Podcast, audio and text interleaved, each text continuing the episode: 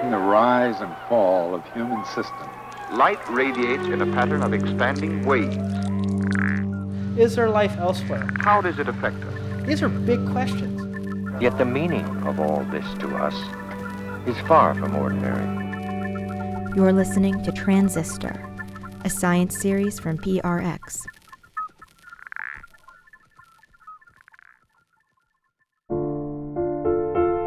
I've always been fascinated with memory, and the single patient that told us the most, in fact, told us basically what we know today about how memory works, was a patient named H.M.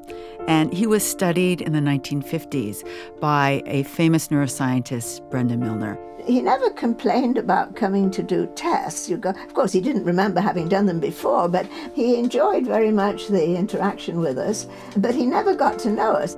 She's going to take us through the very exciting steps that were really like a mystery that she and her colleagues at Montreal Neurological Institute and at Hartford finally solved for us.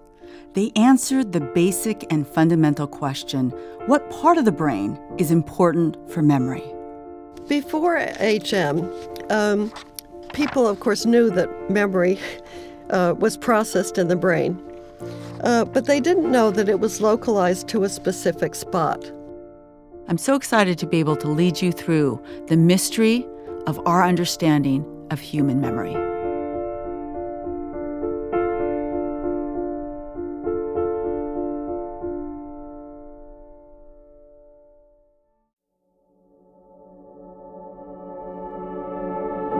I'm Dr. Wendy Suzuki, and this is Totally Cerebral, part of Transistor from PRX, supported by the Sloan Foundation. I remember so clearly the day I met one of my neuroscience heroes, Dr. Brenda Milner. I was a graduate student. It was about 1990, and I'd gone to a meeting in Montreal, and she was presiding over the meeting and I, I finally worked my way up to her and I introduced myself. And to my surprise, she said, Wendy Suzuki, you're famous. It blew me away. Uh, my advisors had been talking about the studies that I was involved with that are directly related and, and really studies that were following up her historic studies. So that's a memory that I'll always keep. In fact, when I was asked to do this podcast, Brenda Milner was the very first person that I knew I wanted to interview.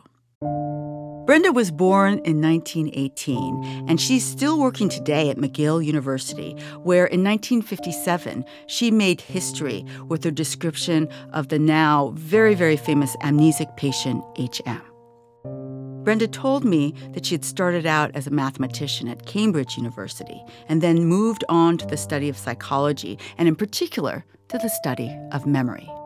And I think what I learned about memory there was to think of it as a constructive process, that it's not blind reproduction by heart of something, that, that our memories get modified all the time, right? With the we experience something, but then it, our representation of it, um, even though we feel very confident sometimes that we're really remembering something accurately, uh, we're often not. But memory can be very misleading. So I was brought up to think of memory as a very inaccurate, very constructive process, rather than as a very faithful reproduction of something you'd learned. You know. This is absolutely true.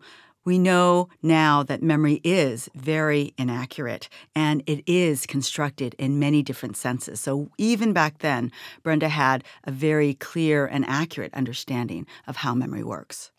After they graduated, Brenda and her first husband, Peter Milner, were sent to Canada. This is during the war, 1944, and we didn't know where we were going in Canada. It was all secret.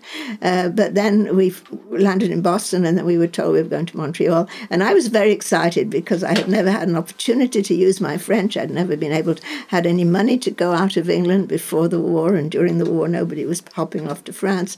And so uh, this was to be in a French environment was just fantastic for me.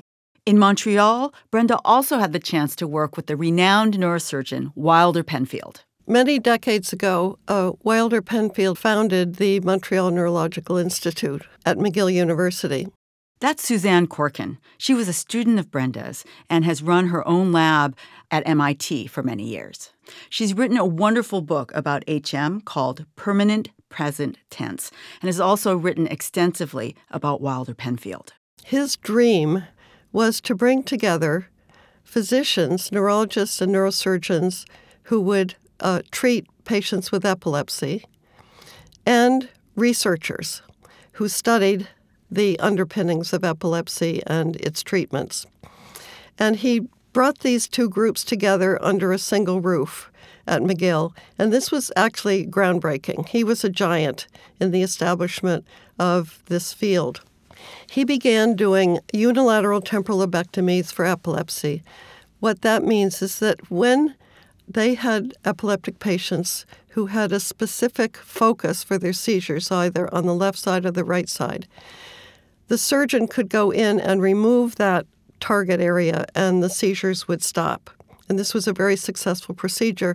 And Penfield had done, you know, maybe close to 100 of these.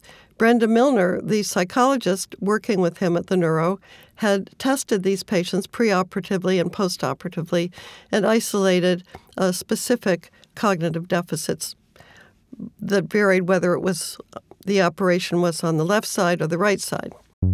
Let me just orient you to what Suzanne just said. We all have two temporal lobes in our brains, one on each side. And the temporal lobe houses two key structures uh, that we're going to be talking about the hippocampus and the amygdala. Uh, hippocampus actually means seahorse because it's shaped like a seahorse. And the amygdala which means almond, is a small almond shaped structure right in front of the hippocampus. Both these structures are located deep in the temporal lobe towards the middle. We call it the medial temporal lobe. And you can imagine that these are very difficult brain areas to access. Today, we have powerful new imaging tools that make visualizing the brain much easier. But we still do the same operations to alleviate epilepsy, removing part of the temporal lobe where the epileptic seizures start. The big change is the understanding of these structures and what they really do for us. That has changed dramatically because of Brenda's work. In here, the operations are, and they're done to this day, the operations are always on one side of the brain only. So if you're taking out a temporal lobe, it's in one side on the assumption that the other side, and more than assumption, is functioning normally. And in that case, you do have some memory impairments that vary with whether the removal was in the left or dominant hemisphere for language or in the opposite hemisphere. But they are mild, and if you cure a person's epilepsy, it's a very good exchange for a little bit of difficulty remembering names or something like that. When Wilder Penfield was doing these surgeries, we really had no idea what these medial temporal lobe areas are doing. In fact, um, a renowned psychologist at Harvard, Karl Lashley, had explained memory for us. He told us that memory was distributed all over the outer covering of the brain called the cortex. And he had done experiments that suggested that no single area of the cortex was responsible for memory, but what you needed was lots of interactions between widespread areas, and that's what allowed us to have the memory that we have. Because he did experiments, and they were quite convincing, showing us that damage in one single area around the cortex would never impair memory. Only if you damage a lot of the cortex would you start to see impairments in memory. And he developed two theories from that. One was the theory of mass action, that is, memory requires mass action across large areas of the cortex. And the second was the idea or the law of equipotentiality, that is, all areas of the cortex could kind of substitute for the other in terms of memory, uh, because that's what his experiment showed. And that's what most psychologists and neurosurgeons believed. Well, I mean, well, it's very interesting this because, of course, Lashley was wrong. Uh, Lashley was very brilliant. I mean, he visited McGill once and had tea in the department. I remember, and he was he's very he was very brilliant, and he wrote brilliantly. But he was wrong. you can you know you can be wrong.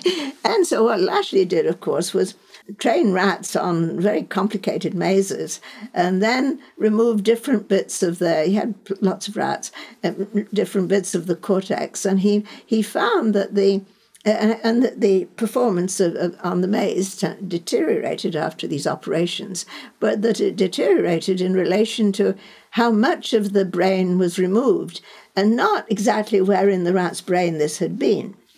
And so, on the basis of that, he uh, postulated this idea of equipotentiality of cortical function.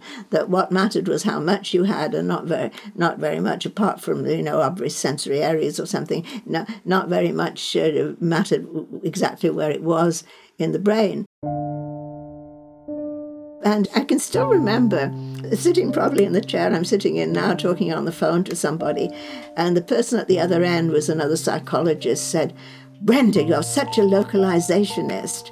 And that was an absolute insult back in the 50s. Part of what makes Brenda such a great scientist is her belief in her own data and her ability to just question the prevailing wisdom, no matter where it comes from. In fact, a famous saying in science is that you don't usually come up with a new finding by saying, aha, I've got it. It's usually, hmm, that's weird. That's exactly what happened to Brenda when two unusual cases came up. Two patients, FC and PB, who were clearly different. And they came in, you know, only a few months apart. Well, the first one was an engineer PB. And what was different about them was that they each had a left temporal lobectomy that included the hippocampus. And after that, this patient was very bright and whom I had tested before the surgery said, What have you people done to my memory? And that was where I got, we saw this uh, situation in which we had a very bright man, an engineer, a functioning person in society, but he was not remembering what he'd had for breakfast and if his wife had been to see him they lost the ability to lay down new long term memories. And Penfield and Milner really didn't have an explanation for this because all of these other cases hadn't become amnesic. And this was very disconcerting. Now, you know, you can see the, it's amazing with magnetic resonance imaging how you can see all the structures and so on. But in those days, you were having to rely very much on your clinical intuitions. And then shortly thereafter, we had another case like that of a 28 year old glove cutter. And so Dr. Penfield and I reported these two cases at the American Neurological Association meetings in Chicago. And then um, Dr. Penfield got a call from a neurosurgeon in Hartford, Connecticut, Dr. William Scoville. William Beecher Scoville in Hartford had done an experimental brain operation on a number of patients who were psychotic. And then there was one patient who was different. He did one patient in whom he did the operation for epilepsy, and that was HM.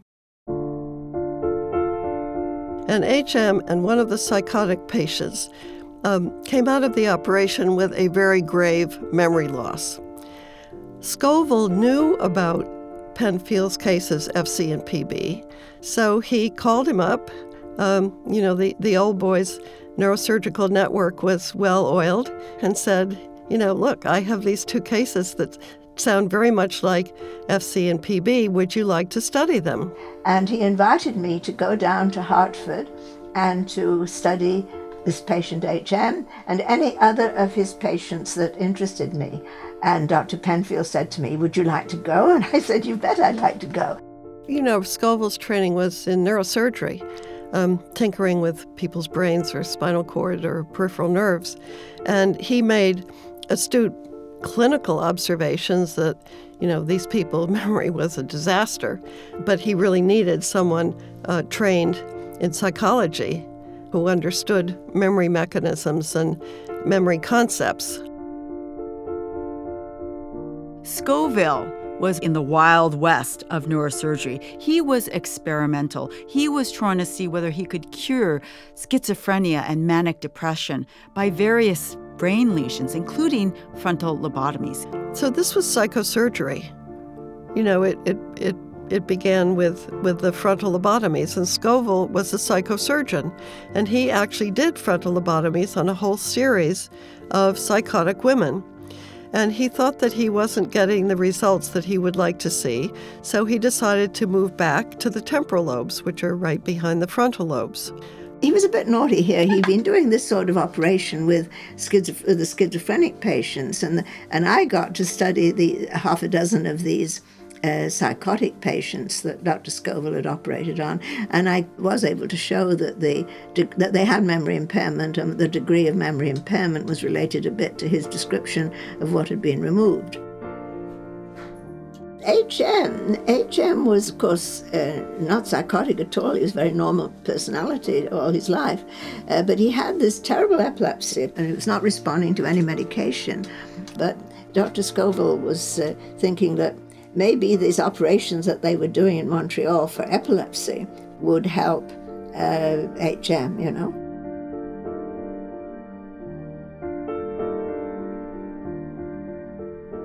Before we find out what exactly Brenda discovered about patient HM, I want to step back and give you a sense of who he was.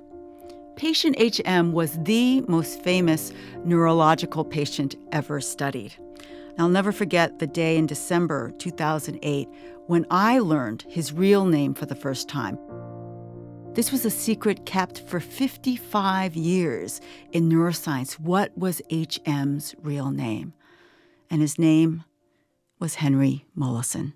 Henry was born in um, 1926, and he grew up during the 20s, 30s, and 40s, leading a lifestyle like that of most other boys in the Hartford, Connecticut area.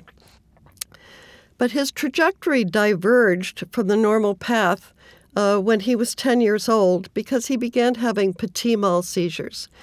These are little absence seizures where he might look like he was daydreaming for about 30 seconds. He might fiddle with his shirt or you know look off into the distance and then when the episode ended he would resume doing whatever he had been doing before the seizure started his grand mal seizures began on his 15th birthday.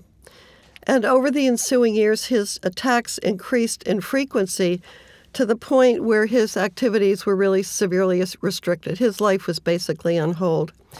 He took very high doses of several anticonvulsant drugs, but to no avail.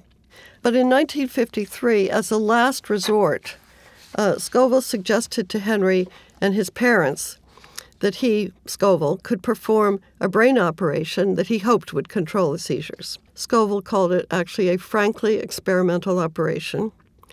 And Henry had this operation in August of 1953 when he was 27 years old. And as everyone had hoped, uh, Henry's attacks were much less frequent during the years after the operation. The consequences of the surgery, however, were unexpected and shocking because Henry was immediately rendered incapable of remembering any new events or facts. I think about what Brenda must have been thinking about on that train ride from Montreal to Hartford to study patient HM for the first time. On the one hand, she had the glove cutter and the engineer in Montreal. Now, these patients had removal of the hippocampus and the amygdala on only one side of the brain, and they were severely amnesic. On the other hand, there were the psychotic women in Hartford and patient HM that were also severely amnesic. They had removal of the hippocampus and the amygdala on both sides. And on top of all of that, there was Lashley telling us that memory wasn't in these areas that were removed, it was in the cortex. It was Brenda's job to try and figure out exactly what was going on here. Well, when I, first met him, he, he was about 27, I think, 28, something like that.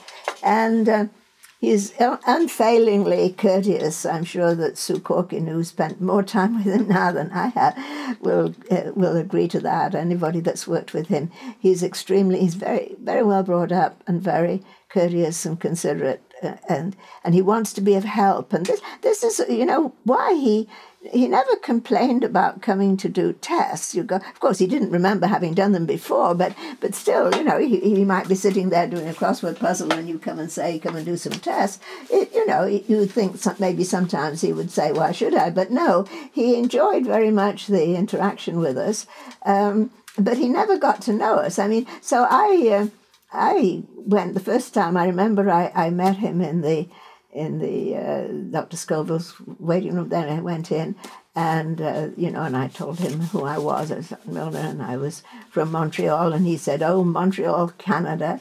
And I went to Toronto once, and something about that he'd milked a cow in Canada, and he told me that. And then we chatted a little, and then I said, uh, "Just a few minutes later, do you remember my name?" And and I'm, I'm, you know, I'm sorry. I've had trouble. Uh, he didn't remember anything about Canada, but there was this amazing dissociation uh, between that and his ability to work on something that he could keep in mind. This happened the very, very first time I was there, and I always say. And I was very naive, and in spite of having seen PB and FC, I mean, I was learning on the job, so to speak, what, what these patients were like. So I said to him, I'm going to give you a number. I want you to remember it, and I'm going to go out, and you know, I'll be back in a few minutes. And so I gave him uh, the number 584. I said, I want you to remember this. And, and, he, and then I went out, and I had a, I did, I had a cup of coffee with Dr. Scoville's secretary, who was in the next office, and went back after about 20 minutes, and I said, uh, do you remember the number? And he said, 584. And I was, you see, I was naive in those days and I was really astonished. And I said, Oh, that's very good. And, and I said, uh, How did you do that? Well, he said, 5, 8, and 4 add up to 17. Uh, divide by 2, you get 8 and 9. Remember 8, he said.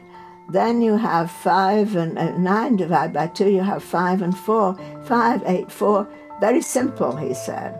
And then again I said, Do you remember my name? Sorry, his trouble was his memory. And of course, a moment later, he didn't know he'd ever had a number to remember.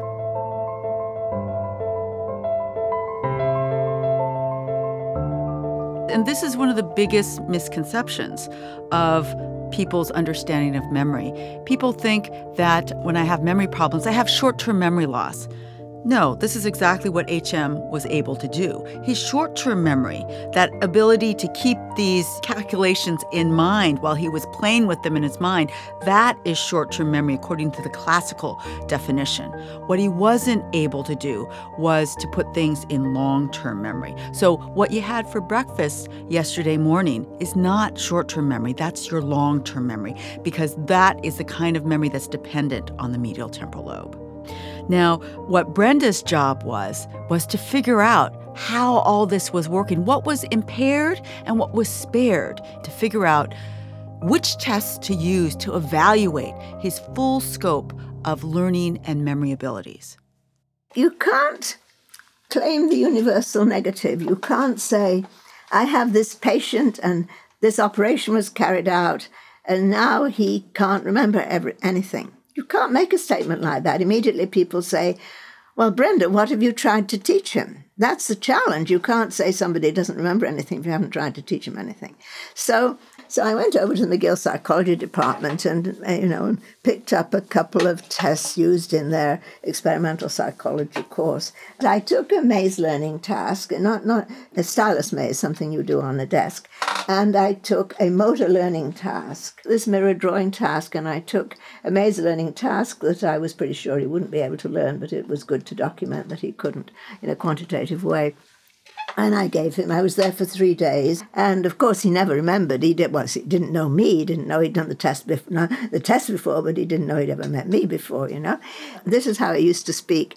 I'm having a little argument with myself. Should I go this way? And he pointed, or maybe I should go that way. And he pointed the opposite alley. You know, having an argument with himself at the very beginning of this little maze, which direction he should take. So he never made any progress. But uh, the mirror drawing was quite different because he, of course, it's, it's difficult. You know, this was a star, a sort of double edged star shape drawn on a piece of 8 by 10 paper on, on a board, and you're given a stylus, and you're told to start at the at one apex there, and draw a line keeping within the narrow confines of the star until you come round to the end, which sounds terribly easy, except that you only see the star and your hand as reflected in a mirror. And if you try that, it's really it's really awful the first time you do it. Your visual cues are so misleading that when you get to the point of a turn, you know you have to turn, of course. You can see you have to turn, but you turn the wrong way, you know, and then you have to correct, and it's infuriating. But with practice, people learn. And what was so amazing, I mean, he is that he didn't remember, of course, having had these previous trials. And when we finished that, uh, I think this is one of the most exciting moments. People ask you what were the exciting moments in your career, and I think this was a big one. Was uh, you know he stood up. He's quite a tall man, and he he just done this perfect uh, mirror drawing. It's quite tricky, you know. We, we're just guided by the mirror and no, not gone outside the borders at all. And he looked. He was very pleased, and he said well, he said, when I started that, and he meant that trial, I thought it would be very difficult, but it seems as though I've done quite well.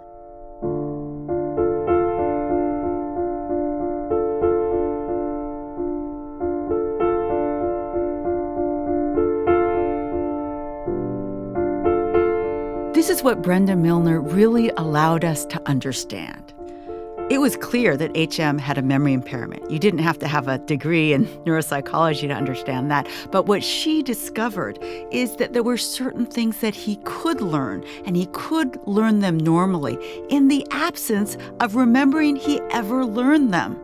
So this was really kind of cracking the nut of memory, showing that not only that the hippocampus is so important for remembering certain kinds of things, conscious recollections of facts and events, but other brain areas that she didn't study directly, but she led the way to understanding that these other brain areas were important for other forms of learning memory, as we've just heard, motor skill learning and memory. And so in this way, Brenda really opened the door to our current understanding of how learning and memory works and how learning and memory is organized in the brain. Before HM, um, people, of course, knew that memory uh, was processed in the brain, uh, but they didn't know that it was localized to a specific spot.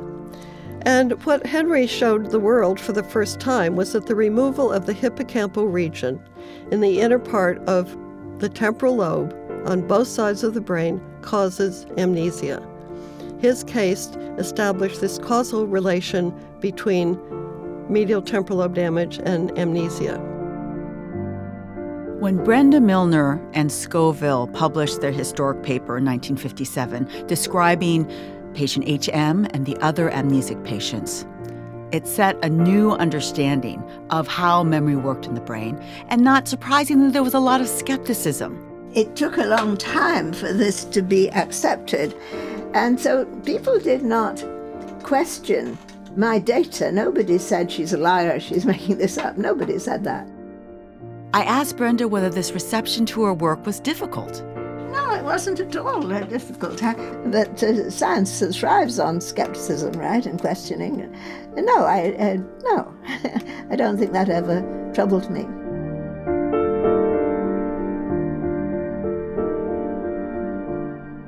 I loved talking to Brenda Milner. She has always been such a wonderful example of a clear thinking, curious scientific mind.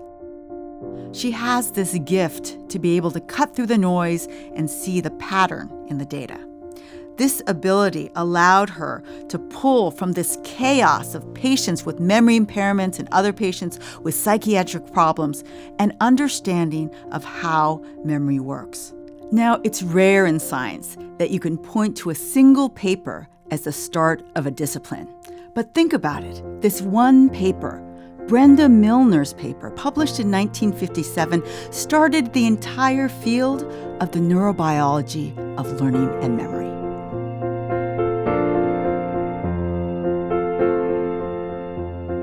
Next time, more on patient HM. Suzanne Corkin worked with HM for 47 years.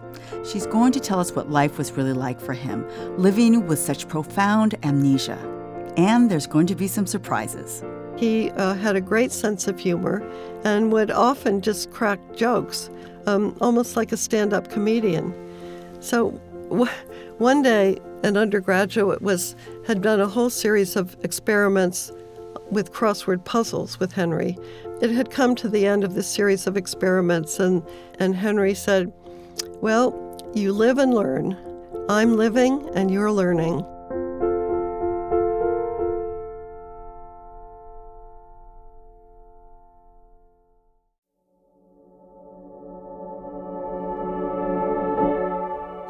Listening to Totally Cerebral from PRX, produced by Julie Burstein, with editing and sound design by Derek John. Our executive producer is John Barth, and we've had help from Genevieve Sponsler and Lily Bowie. I'm Dr. Wendy Suzuki. This episode was recorded by Robert Auld in the studios of the Radio Foundation in New York. Transistor is supported by the Alfred P. Sloan Foundation, enhancing public understanding of science, technology, and economic performance. More information on Sloan can be found at www.sloan.org.